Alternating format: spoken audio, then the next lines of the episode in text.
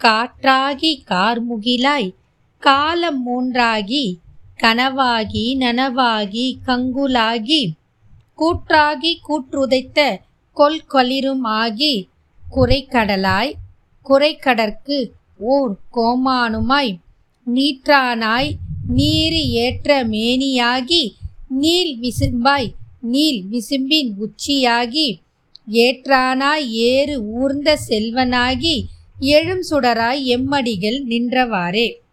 தெய்வங்களும் சித்தர்களும் இது உங்கள் தமிழ் பாட்காஸ்ட். வணக்கம்.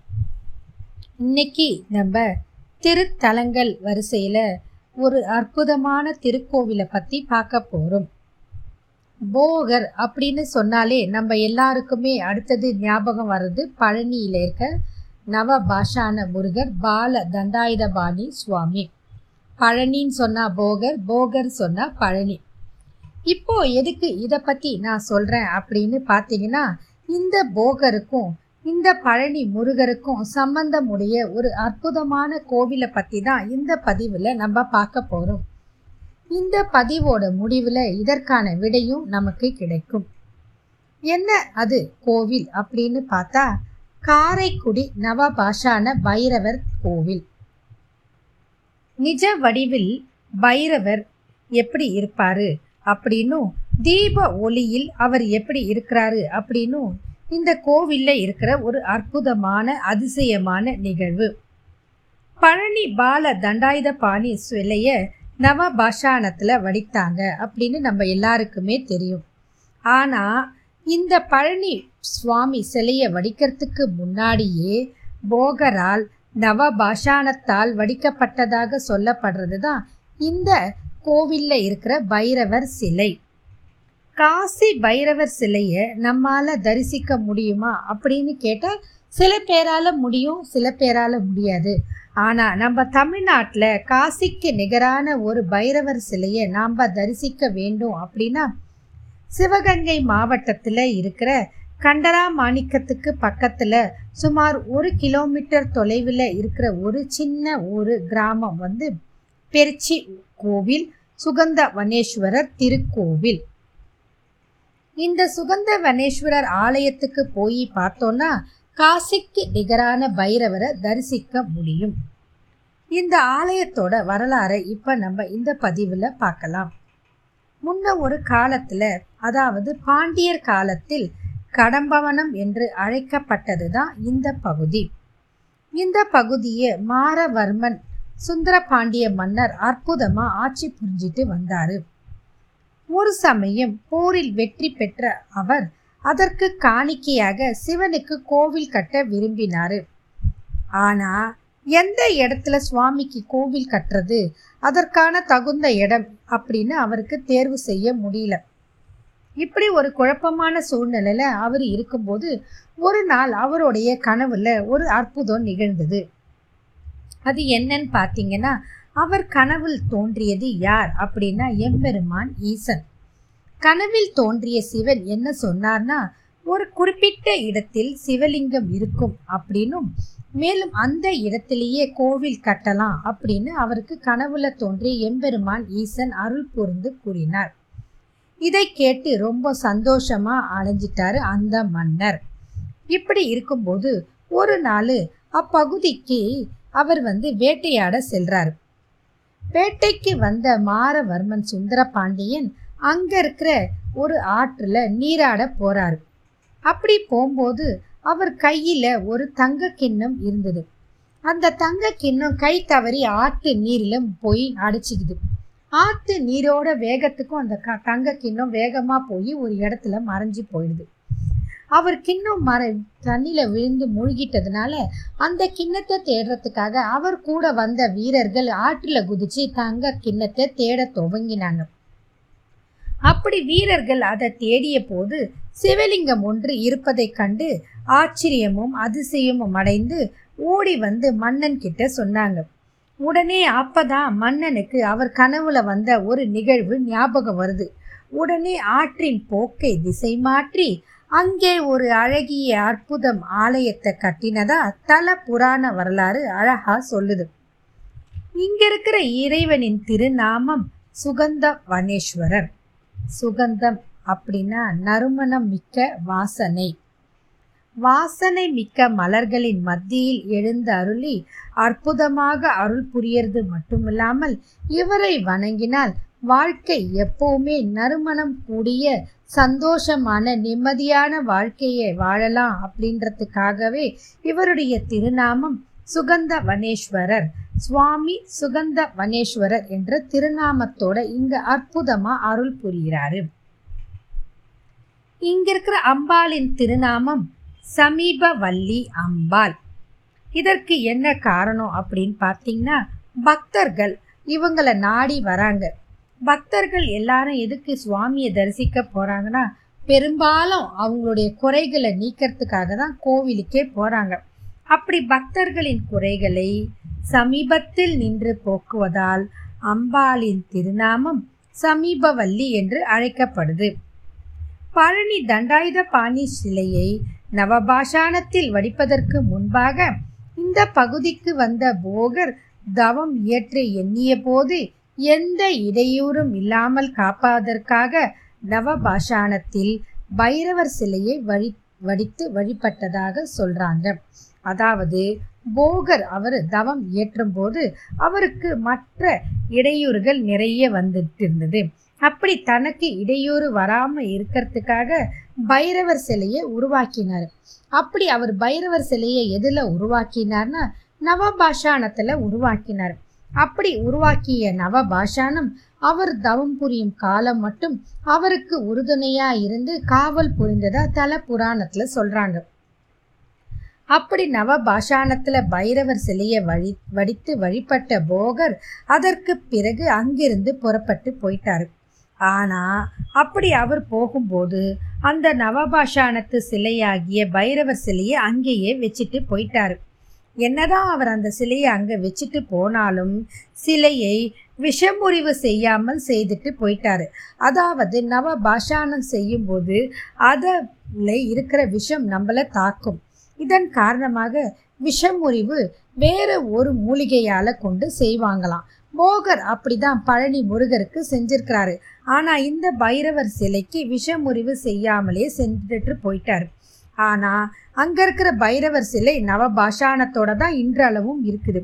இதன் காரணமாக இந்த கோவிலில் அபிஷேகம் செய்யும்போது என்ன ஒரு அற்புதம் நகருது அப்படின்னு இப்போ பார்க்கலாம். இந்த கோவிலில் இருக்கிற நவபாஷான பைரவருக்கு அபிஷேகம் செய்யும் தீர்த்தத்திலும் அந்த பைரவருக்கு பொதுவாக என்ன பிரசாதமாக சாத்துவாங்கன்னு பார்த்தீங்கன்னா மிளகுல செய்யப்பட்ட வடமாலையை தான் பைரவருக்கு சாத்துறது ரொம்ப விசேஷம். அப்படி அங்கே சாத்துற வடை மாலையிலும் சில மணி நேரங்கள் கொஞ்ச நேரத்துக்கு பிறகு விஷம் ஏறி அந்த வடமாலை எப்படி மாறிடும்னா நீல நிறம் அடையிற அதிசயத்தை இன்னைக்கும் இந்த கோவில்ல நம்மளால் பார்க்க முடியும். இதன் காரணமாக வட மாலையை பக்தர்களுக்கு பிரசாதமாக கொடுக்கறது கிடையாது. பிரசாதமாக யாருமே அதை வாங்கி சாப்பிட்றது கிடையாது. வடமாலையை அந்த பைரவருக்கு சாத்திட்டு கொஞ்ச நேரத்தில் பார்த்தீங்கன்னா அது நீல நிறமாக மாறிடுது. இன்னைக்கும் இந்த கோவிலில் இப்படி ஒரு அதிசயமும் அற்புதமும் நிகழ்கிறது. அப்போ அந்த வடமாலையை என்ன செய்கிறாங்கன்னு பார்த்தா வடமாலையை சன்னதிக்கு மேலே போட்டு விடுறாங்க.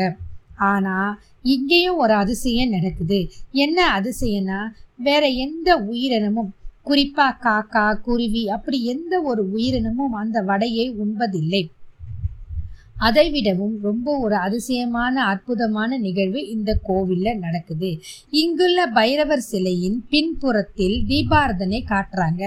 அப்படி தீபாரதனை காட்டும்போது தீப ஒளியில் பைரவரின் முன்புற தோற்றம் பழனி மலையில் அருள் புரியும் தண்டாயுதபாணியின் வடிவத்தில் காட்சி தரும் ஒரு அற்புத நிகழ்வாகும்.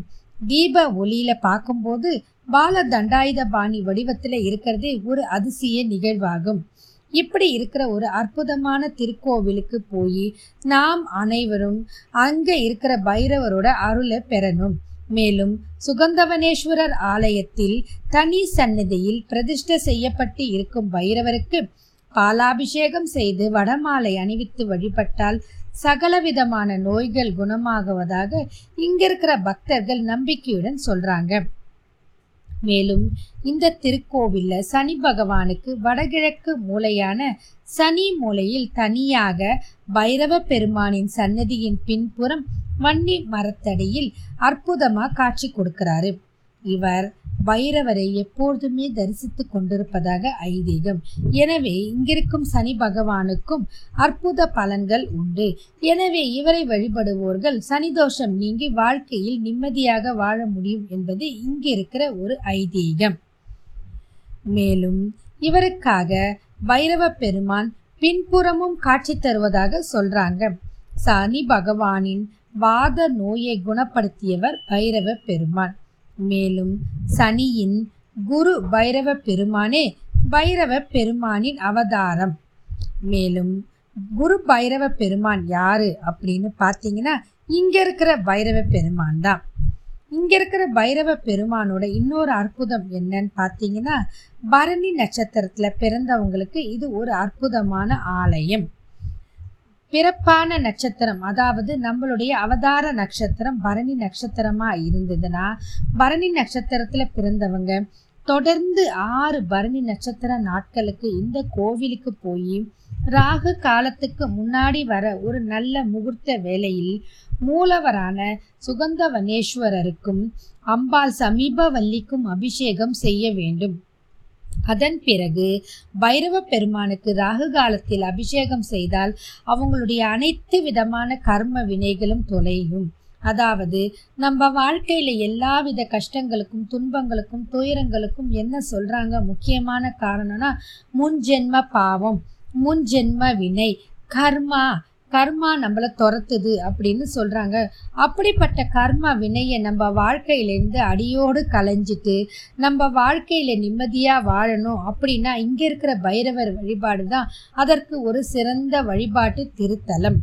மேலும் எல்லாருக்குமே எல்லா விதமான செல்வங்கள் கிடைச்சாலும் எல்லாருக்குமே நிம்மதி அப்படின்றது ஒரு கேள்விக்குறி தான். நிம்மதி வேண்டுவோர் சென்று வழிபட வேண்டிய ஒரு அற்புத திருத்தலம் இந்த கோவில். இந்த கோவில்ல இப்படி நம்ம கர்ம வினையை நீக்கவும் அப்படி ஒரு அற்புத நிகழ்வு நடக்குது. நிம்மதியும் செல்வ செழிப்புமான வாழ்க்கையை நம்ம இந்த கோவிலுக்கு போயிட்டு வந்தால் நிச்சயமாக கிடைக்கும் அப்படின்னு இங்கே சொல்கிறாங்க இந்த வழிபாடு செய்தால் இந்த பிறவி முழுவதும் சகல சம்பத்துகளும் மட்டுமன்றி நிம்மதி நிரந்தரமாக வாழ்க்கையில் இருக்கும். எல்லா சந்தோஷத்துக்கும் முக்கியமான காரணமாக இருக்கிறது நிம்மதியான வாழ்க்கை தான். இப்படி நிம்மதியான வாழ்க்கை வேணும் அப்படின்னு நினைக்கிறவங்க இந்த கோவிலில் போய் இந்த பைரவரை வழிபட்டு செய்துட்டு வந்தால் பூர்வ புண்ணிய பலன் அவசியம் கிடைக்கும் அப்படின்னு சொல்கிறாங்க இவரை வழிபட்டா எந்த விதமான பலன்கள் கிடைக்கும் அப்படின்னு பார்த்தா சனி தோஷம் நீங்கும். குறிப்பா சனி பய பகவானால நமக்கு வரக்கூடிய துன்பங்கள் அனைத்தும் ஏழரை சனி அஷ்டம சனி அர்த்தாஷ்டம சனி ஜாதகத்தில் இருக்கிற சனி தோஷம் அனைத்தும் நீங்கும். அது மட்டும் இல்லாமல் வாழ்க்கையிலேயே நம்ம என்ன இப்படி கஷ்டப்படுறோன்னு பார்த்தீங்கன்னா பித்ரு சாபம்னு சொல்லுவாங்க. அப்படி பித்ரு சாபமும் முழுமையாக நீக்கக்கூடிய ஒரு திருத்தலம். மேலும் ஸ்திரீ தோஷம் அது மட்டும் இல்லாமல் அறிஞ்சும் அறியாமலும் செஞ்ச சகல பாவங்களுக்கும் நிவர்த்தியான ஒரு அற்புத திருத்தலம். நீண்ட காலமாக இருக்கிற நோய்கள் நீங்கி வாழ்க்கையில் சுபிக்ஷ ஏற்படணும் அப்படின்னா இங்கே இருக்கிற கோவிலுக்கு போய் வழிபட்டுட்டு வந்தால் நமக்கு எல்லாவித சந்தோஷங்களும் கிடைக்கும் அப்படின்றது இந்த கோவிலோட ஒரு ஐதீகம். முன்ன பிறவியில் செய்த தவ பலனோட இந்த பிறவியில் செய்த பலனும் சித்திக்க சித்தருக்கு எல்லாம் மகா சித்தராக விளங்கியவர் போகர் பெருமான். நம்ம போன பிறவியில புண்ணியம் செஞ்சிருந்தா மட்டும்தான் இந்த கோவிலுக்கு போக முடியும் அப்படின்னு சொல்றாங்க. இதன் காரணமாகவே இது முற்பிறவியின் தவப்பலனும் இப்பிறவியின் தவப்பலனும் ஒருங்கே வேண்டுமென்றால் இத்தலத்துக்கு சென்று வழிபடணும் அப்படின்னு சொல்றாங்க. மேலும் முருகக் கடவுளின் மேல் அதிகமான பக்தி கொண்டிருந்த போகர் வந்து சுவாமிகள் உடைய சிலையை அற்புதமா வடிச்சாரு. போகர் சுவாமிகள் முருகனையே வழிபடும் கடவுளாக கொண்டிருந்தார். அதோடு மட்டுமல்லாமல் சித்த மருத்துவம் ரசவாதம் நவபாஷான ஆராய்ச்சிகளில் ஈடுபட்டு தேர்ந்து இருந்தார். அகஸ்தியர் போகரே வேதியியலின் தந்தை என்று புகழ்ந்து பாடக்கூடிய ஒரு அற்புதமான சித்தர் யாருன்னா போகர் பெருமான். தன் சொந்த உபயோகத்திற்காக ரசலிங்கம் செய்ததாகவும் நவ பாஷாணங்களை சுத்தி செய்து நாம் வணங்கும் முருகப்பெருமானை நவபாஷாணங்களிலும் செய்து உள்ளார். இப்படி ஒன்பது நவபாஷான சிலைகளை செய்து உள்ளார். இவற்றில் ஒன்றுதான் நாம் பழனிமலை கோவிலில் இன்றும் தரிசித்து பூஜிக்கும் முருகனின் சிலையாகும். மற்ற நவபாஷான சிலைகள் எல்லாம் மறைந்து வைக்கப்பட்டு இருக்கிறது. இப்போ பூலோகத்தில் அது மறைஞ்சு இருக்கிறதா சொல்றாங்க. மேலும் தேவகணங்களாலும் போக மகரிஷியின் சீடர்களாலும் மட்டுமே அவை இன்றளவும் வணங்கப்பட்டு வருகிறது. கூடிய விரைவில் ஒவ்வொரு சிலைகளும் கண்டுபிடிக்கப்பட்டு மக்களுக்கு வழிகாட்டக்கூடிய வழிபடக்கூடிய காலம் விரைவில் வரும் அப்படின்னு சொல்கிறாங்க இப்போ நம்ம இந்த அருள்மிகு சுந்தரவனேஸ்வரர் திருக்கோவில் எங்கே இருக்குன்னு பார்க்கலாம். அருள்மிகு சுந்தரவனேஸ்வரர் சமேத சமீப வள்ளி அம்பாள் திருக்கோவில் பெருச்சி கோவில் கண்டரமாணிக்கம் வழி சிவகங்கை மாவட்டம். இந்த கோவில் நடை திறந்திருக்கும் நேரம் காலை எட்டரை மணி முதல் மதியம் ஒரு மணி வரை. மேலும் மாலை நான்கு மணி முதல் ஆறு மணி வரை மட்டுமே இந்த கோவில் நடை திறந்திருக்கும். இப்படிப்பட்ட ஒரு அற்புதமான திருக்கோவிலுக்கு சென்று நம் வாழ்க்கையில நம்மளுடைய தோஷங்களை நீக்கி நிம்மதியோட வாழணும் அப்படின்னு சொல்லி இந்த பதிவை இனிதோடு நிறைவு செய்து மீண்டும் மற்றும் ஒரு பதிவில் சந்திப்போம். வாழ்க வளமுடன்.